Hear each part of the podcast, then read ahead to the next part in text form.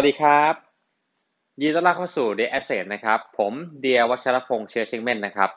สาเหตุที่ผมมานั่งทำคลิปวิดีโอหรือคลิปเสียงตัวนี้ ก็ด้วยสถานการณ์ของตัวโคโรนาไวรัสหรือโควิด -19 นะครับ ก็ตอนนี้ผมประสบปัญหาอย่างค่อนข้างหนักเลยพอสมควรเพราะว่าตอนนี้ผม work from home อยู่ เนื่องจากตัวของโคโรนาไวรัสหรือโควิด -19 เนี่ย ผมจึงเกิดไอเดียนะครับ อยากจะทำอะไรเพื่อเป็นประโยชน์ อยากจะแชร์ข้อมูล แชร์ความรู้ ที่ผมศึกษามาที่ผมมีประสบการณ์มา เกี่ยวกับด้านอสังหาริมทรัพย์ และการลงทุนนะครับ ด้วยประสบการณ์ที่ผมมีเนี่ยผมเลยอยากจะแชร์ผ่านทางช่องทางของผม ก็มีทั้งพอดแคสต์ YouTube แล้วก็ Facebook เพื่อให้ทุกท่านหรือท่านผู้ชมเนี่ยเข้าถึงตัวผมได้ง่ายมากขึ้น หรือมาแชร์ประสบการณ์แลกเปลี่ยนความคิดได้ง่ายมากขึ้น เพราะตอนนี้โลกออนไลน์มันค่อนข้างไกลนะครับ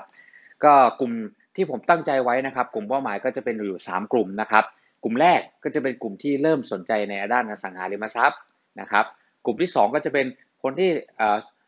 เล็งเห็นหรือมามองหาช่องทางลงทุนใหม่ๆนะครับกลุ่มที่ 3 ก็จะเป็นคนที่กลุ่มที่มีประสบการณ์ หรือมีปัญหาในการลงทุนสามารถมาแลกเปลี่ยนความรู้หรือความคิดมาพูดคุยกันได้นะครับ ผมยินดีที่จะคุยหรือปรึกษา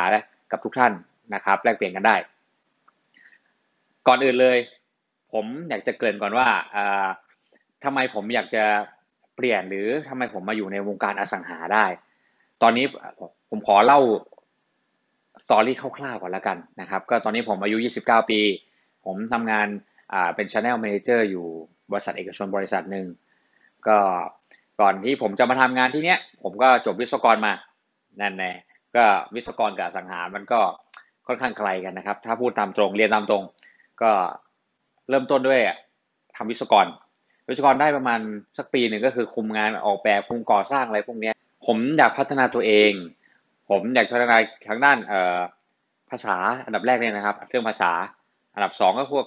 มนุษยสัมพันธ์การพูดคุย ผมจึงเลือกเปลี่ยนงานมาเป็นเซลล์ก็คือทำเซลล์เอนจิเนียร์นะครับก็ยังตรงสายอยู่ก็ทำงานทางด้านเกี่ยว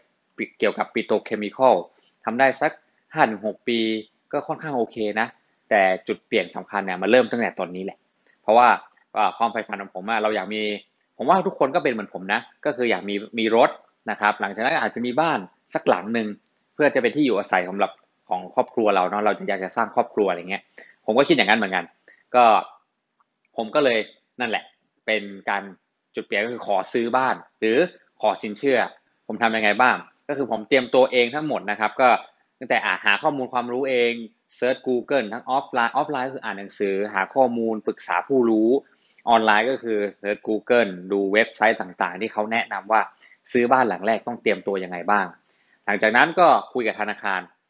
ก็ walk in เข้าไปเลยครับ คุยว่าธนาคารมีโปรโมชั่นอะไรบ้าง ดอกเบี้ยเท่าไรนะครับ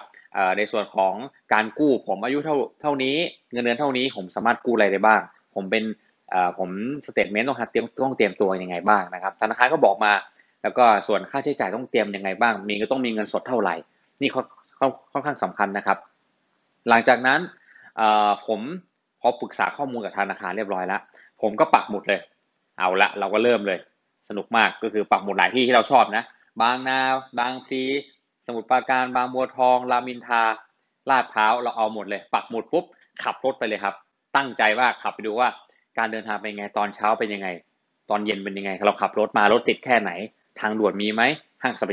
ห้างสรรพสินค้า หรือสิ่งอำนวยความสะดวกใกล้ที่สุดคือที่ไหน ศึกษาตรงนี้ข้อมูลพวกนี้ครับเป็นข้อมูลที่ค่อนข้างสำคัญเพราะเราซื้อบ้านเนี่ยเราไปอยู่ที่นั่นเนาะเราก็เหมือนเป็นเราต้องใช้สภาพแวดล้อมตรงนั้น นี่คือค่อนข้างสำคัญนะครับ ส่วนสุดท้ายก็คือในส่วนของ developer หรือเจ้าของโครงการเขาใส่ใจกับโครงการเขาแค่ไหน เช่น วัสดุเขาให้อะไรบ้าง การออกแบบเป็นยังไง ดีไซน์เป็นยังไงนะครับ แล้วก็ สิ่งอำนวยความสะดวกเขาให้อะไรกับเราบ้าง แล้วที่สำคัญใครเป็นคนดูแล อันนี้สำคัญนะครับ พวกนิติบุคคลเนี่ยค่อนข้างสำคัญว่าเขาดูแลดีแค่ไหนเป็นมืออาชีพหรือเปล่า เพราะเรื่องยามเรื่องคนสวนเนี่ยค่อนข้างสำคัญ และสุดท้ายก็คือเรื่องเพื่อนบ้านครับ ไม่รู้ว่าทุกคนคิดเหมือนผมหรือเปล่า ผมว่าเพื่อนบ้านเป็นอะไรที่ค่อนข้างน่าปวดหัวเรื่องที่จอดรถเรื่องการใช้ชีวิตกับเพื่อนบ้านเนี่ย ผมว่าต้องค่อนข้างใส่ใจเรื่องนี้นะครับ เพื่อนบ้านเนี่ยผมก็ค่อนข้างดูพอสมควรครับก็ ก็เตือนทุกท่านไว้แล้วกันนะครับ ว่าสิ่งที่ที่ผมพูดมาเนี่ยอาจจะเป็นข้อดีและเอาเอาอาจจะเอาปรับไปใช้ของแต่ละบุคคลนะ หลังจากนั้นเออผมก็ขอสินเชื่อได้ผ่านมาด้วยดีนะครับ ก็ไม่ได้มีอะไรติดขัดอะไรนะครับ ก็นี่เป็นจุดเปลี่ยนสำคัญสำหรับผมเลย เพราะว่าอสังหาผมคิดว่ามีอะไรมากกว่านั้น ผมก็เลยจริงๆมันอาจจะไม่รู้เป็นข้อดีหรือข้อเสียนะครับ ผมก็เลยคิดเร็วทำเร็ว ก็คือผมเปลี่ยนจากวิศวกรมาทำอสังหาทันที งานแรกที่ผมทำก็คือเป็นโบรกเกอร์เขาเรียกหรือเรียกง่ายๆว่าเป็นนายหน้าอสังหาริมทรัพย์ทำโครงการโครงการหนึ่งเป็นคอนโดมิเนียม ก็ค่อนข้างคล้ายคลึงกับตัวที่ผมขอสินเชื่อ กู้ซื้อบ้านของผมนะครับ แต่ที่ต่างกันก็คือ ผมต้องวิเคราะห์มากขึ้น วิเคราะห์เรื่องอะไร วิเคราะห์เรื่องโครงการเป็นยังไงนะครับ วิเคราะห์เรื่องกลุ่มเป้าหมายการตลาด เหมือนเราคิดแทนลูกค้าว่า เราจะลูกค้าเห็นของสิ่งนี้ลูกค้าจะชอบไหมลูกค้าต้องการอะไร ลูกค้าต้องการสิ่งไหน ลูกค้าต้องอยากได้อะไรบ้าง แล้วก็วิเคราะห์หมดนะครับ แต่ที่สำคัญที่สุดคือการปิดการขาย อันนี้คือเป็นสิ่งที่ผมเรียนรู้ใหม่ ค่อนข้างปิดการขายกับลูกค้าปิดยังไง แล้วก็มีการคุยอะไรกับเขาบ้าง มีโปรโมชั่นอะไรให้เขาบ้าง นี่ค่อนข้างสำคัญนะครับ หลังจากนั้นผมได้มีโอกาสจบโครงการแรกแล้วกัน ก็จริงๆราขายค่อนข้างโอเคแหละ หลังจากนั้นก็มีโอกาสได้ไปทำอสังหาอีกประเภทหนึ่งก็คืออสังหาที่ต่างประเทศ ผมก็ อสังหาที่ต่างประเทศเป็นยังไง มันต่างกับที่ไทยยังไงล่ะ ผมก็โอ้ผมก็งงว่าผมจะทำยังไงกับอสังหาที่ผมได้ได้ได้โจทย์มานะครับ ก็คือกลุ่มกลุ่มเป้าหมายคือใคร อสังหาเป็นยังไงเราก็ไม่รู้ประเทศเขาภูมิภาคเราเป็นยังไง เราก็ไม่เคยไปไปบางประเทศผมอาจจะเคยไปแต่บางประเทศผมก็ไม่ได้เคยไปอย่างเงี้ย เราก็ไม่รู้ว่าสภาพแวดล้อมเขาเป็นยังไงนะครับ แต่ประเด็นหลักๆ ที่ผมคิดว่ามันโอเคนะครับ ก็คือปกติเราซื้อ อสังหาเนี่ยหรือเราลงทุนในอสังหาเนี่ยก็มีอยู่สองแบบก็คือแบบแรกก็คืออ่าผู้อยู่อาศัยเนาะอีกแบบนึงก็คือเรื่องลงทุน ที่ต่างประเทศเหมือนกัน แต่ที่แตกต่างที่สำคัญที่สุดเลยนะครับ อสังหาที่ต่างประเทศได้สัญชาติด้วยไอ้ตัวนี้เขาเรียกว่า property investment แล้ว get citizenship นะครับก็คือการลงทุนซื้ออสังหาแล้วได้สัญชาตินั่นเองนะครับ ก็ก่อนอื่นเลยผมลืมบอกไปว่า อสังหาที่ต่างประเทศส่วนใหญ่ที่ผมทำเนี่ยเป็นประเทศเอ่อเป็นแถบยุโรปนะครับ ก็แต่แต่ละประเทศเนี่ยก็จะมีเงื่อนไขในการลงทุนแตกต่างกันในการขอ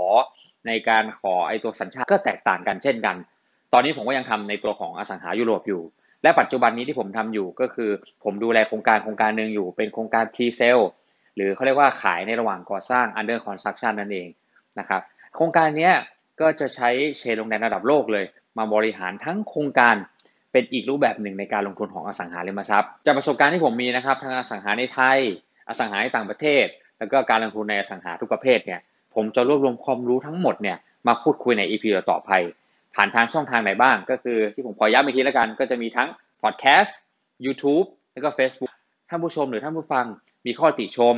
นะครับหรืออยากจะสอบถามข้อมูลนะครับสามารถ direct message หรือ inbox มาทางเราได้ ผมจะเป็นผู้ตอบเองทุกคำถาม อสังหาเป็นเรื่องง่าย คุยเคลียร์กับ d s นะครับสำหรับวันนี้ สวัสดีครับ